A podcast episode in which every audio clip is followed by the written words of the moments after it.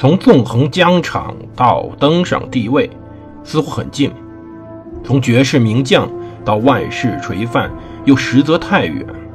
把手中的权杖换成头上的皇冠，要经历多少勾心斗角、纵横捭阖，乃至腥风血雨？请收听蒙头读书的《拿破仑传》。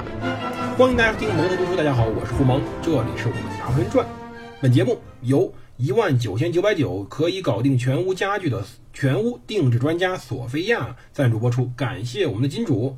听友们，如果有近期装修需求的话，手头又紧，两万元搞定全套，更有三千元的床垫大礼，是由大牌设计师亲自免费设计全屋家具布置。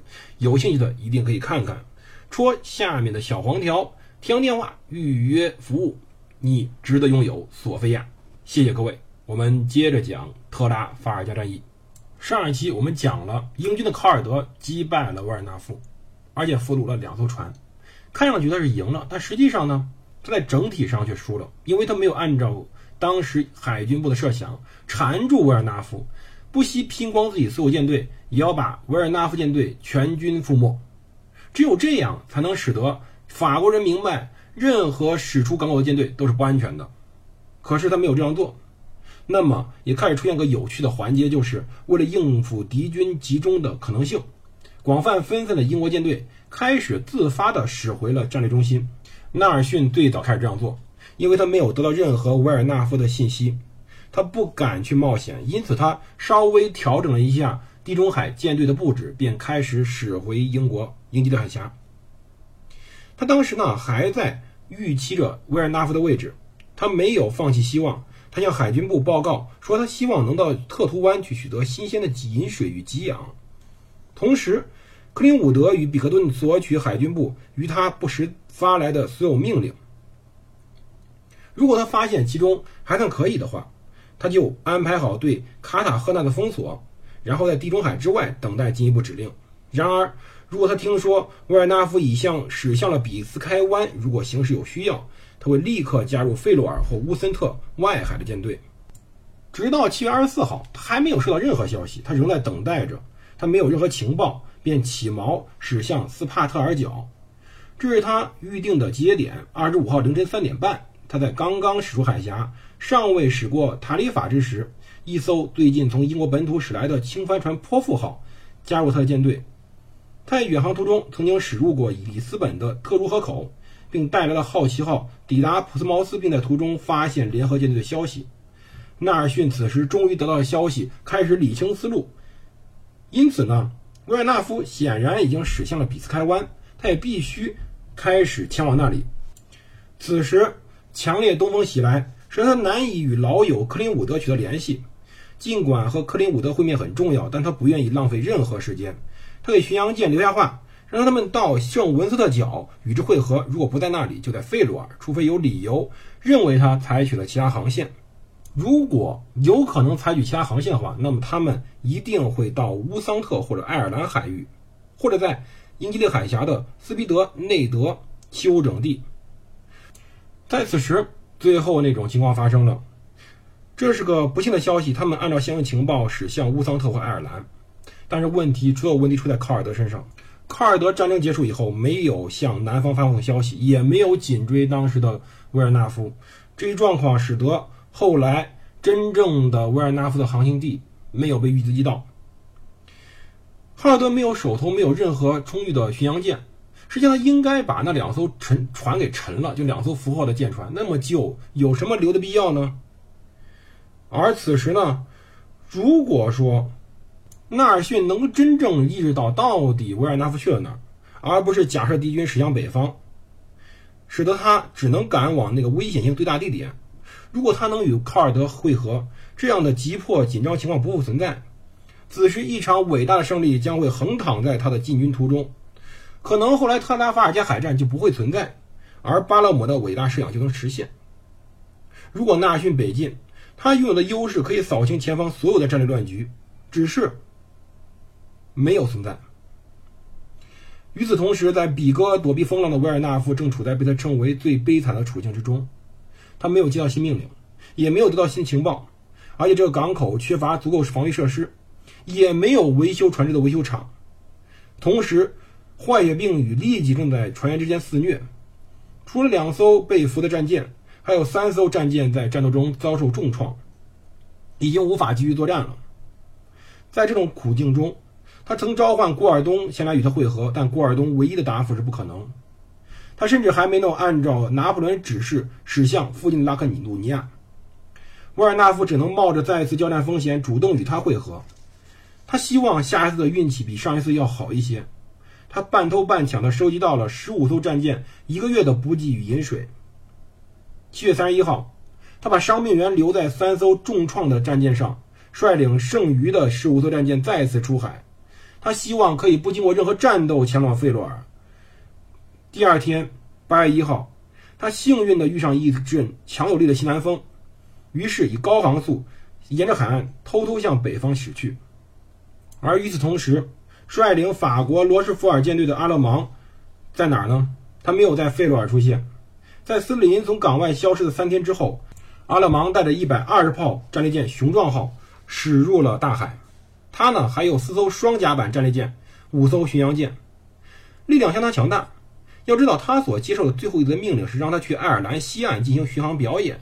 之后，及时的回到费洛尔以西四十里格的位置，等待加入从西印度群岛返航的舰队。实际上，拿破仑还是希望他能够与维尔纳夫会合，可是瑟林的封锁严重拖累了他的时间。他驶入大海，打开密令之时，阿勒曼发现前往爱尔兰巡航的速时间已经结束了，这是他随后拿破仑下令禁止他继续巡航的原因。可是很不幸，他没有来得及接到拿破仑的命令。他接着向西航行，这使得他不仅没有想到他无法避开英国的乌桑特舰队，反而一口撞进了英国为维尔纳夫布下的陷阱。他朝着康沃利斯巡航路线的最南端行驶，可是很有意思的是，这个历史很吊诡的，因为他起锚之时，康沃利斯如同我们之前看到那样选择了返航。阿勒芒七月十九号抵达关键要点时，他只遇到了一艘中立的。漫游者号轻帆船立刻被俘获，并且凿沉。阿勒芒竟然在各种幸运之下，冒险穿越了所有的英国所布置的每一处战略要地，而且逃过了所有被毁灭的危机，而且每每在千钧一发之际成功逃离。他每一次都无比好运，每一次都成功的逃跑。他几乎是整个在这一段之中最为运气良好的人了。可是按照规定。阿勒芒应该去与可怜的维尔纳夫去会合，可是不知道为什么。当然，现在解释很多，有可能他没有接到信，也有可能自己没有想明白，或者他当时处境比较尴尬，他仍然在闲逛，所以他没有对整个战局产生任何影响。而维尔纳夫正在迫切等待着有人来支援，此时他自己身患重病，舰船上人们也士气低落。当时所有问题在于，这个时候阿勒芒向当时的维尔纳夫传递的信息是两处集结点。而维尔纳夫心里明白，其实任何一处都不合适，他没有办法前往。阿勒芒后来守候在菲尼特斯集结点，时限已经结束了。对他取得联系的唯一方式就前往北方，溜过康沃利斯巡航阵位的边缘。维尔纳夫非常的慌张，决定用一艘巡航舰来承担这场行动的风险。八月六号，在阿勒芒抵达北部集结点的同时，维尔纳夫派出了由米利厄斯舰长指挥的拥有四十名舰炮的。迪东号巡洋舰，他携带着发给阿勒芒的命令，让他来费洛尔与联军会合。如果他发现维尔纳夫已经离开，他应该在这里留着等待进一步命令。有个有意思的事发生了。与此同时，在七月二十号，为了回应卡尔德对巡洋舰的紧急需求，也为了满足巴勒姆勋爵的指令，康沃利斯派出了三十八炮巡洋舰尼厄伯号。二十九号，在接到卡尔德战斗报告之后，他派出由威廉。菲兹罗伊勋爵担任舰长的三十二号巡洋舰埃俄罗斯号，又派出了三十六炮巡洋舰凤凰号，前往菲尼斯特雷集结点寻找卡尔德。康沃利斯预测预测到卡尔德可能不久之后北上与他会合，并让埃俄罗斯号与他捎去一封信件，里面记录着他的集结点。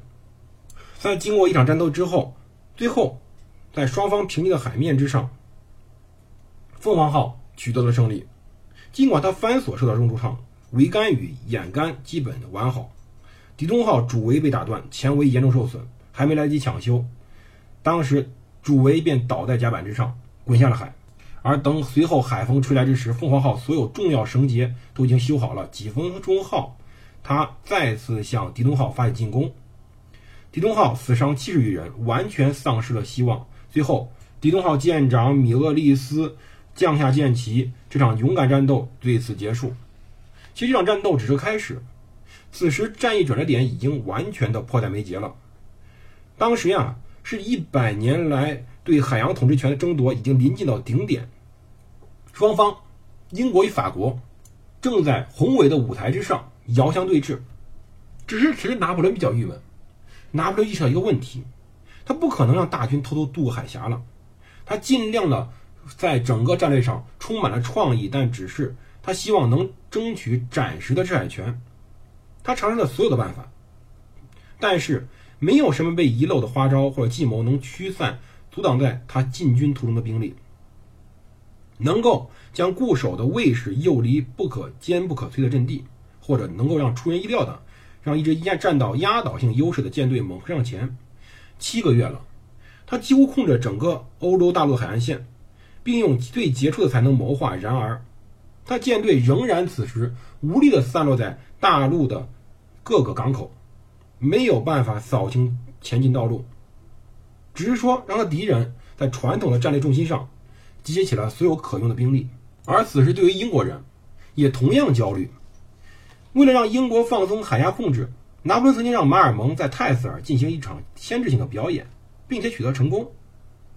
可是问题是，英国海军部并没有受到完全的欺骗，但是英国政府仍然在焦虑。当时在四天之后，英国驻里斯本代理公使斯特兰福德勋爵传来消息。确定维尔纳夫的使命就是从北线返航去泰斯尔解放马尔蒙大军。为了应付维尔纳夫随时可能带来的勇猛的进攻之举，英军采用了一切措施。英军各处港口海军指挥官接到了最为紧迫的命令，把所有可以浮起的舰船投入大海。按照巴勒姆勋爵的计算，令他们当时可以准备好的参战兵力包括十五艘三甲板战列舰，四艘八十战炮的战列舰。三十五艘各种其他战列舰，全部隶属于当时西方舰队，同时还有基恩勋爵下九艘双甲板战列舰，与泰晤士河口中正在装备至少五艘战列舰。此时其实没有人知道这一个机动兵力，亦或者说这一支由维尔纳夫率领的机动舰队究竟要干什么。此时的真正危险在于，如果维尔纳夫与阿勒芒会合，突然驶入当时的荷兰沿海，也就是当时。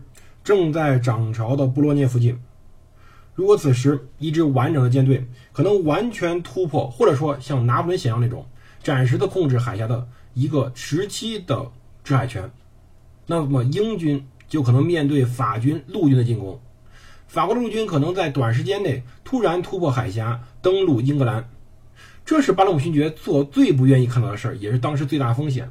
但是，究竟维尔纳夫是不是真的能够与阿勒芒相遇？究竟真的会不会发生整个战役中最为危险的时刻？我们今天不讲，下期再见。这里是蒙头读书，我是胡蒙，记得一定要记着我们下方小黄条，我们全屋定制家居索菲亚家具为你提供的豪华大礼。谢谢各位支持，我们明天见。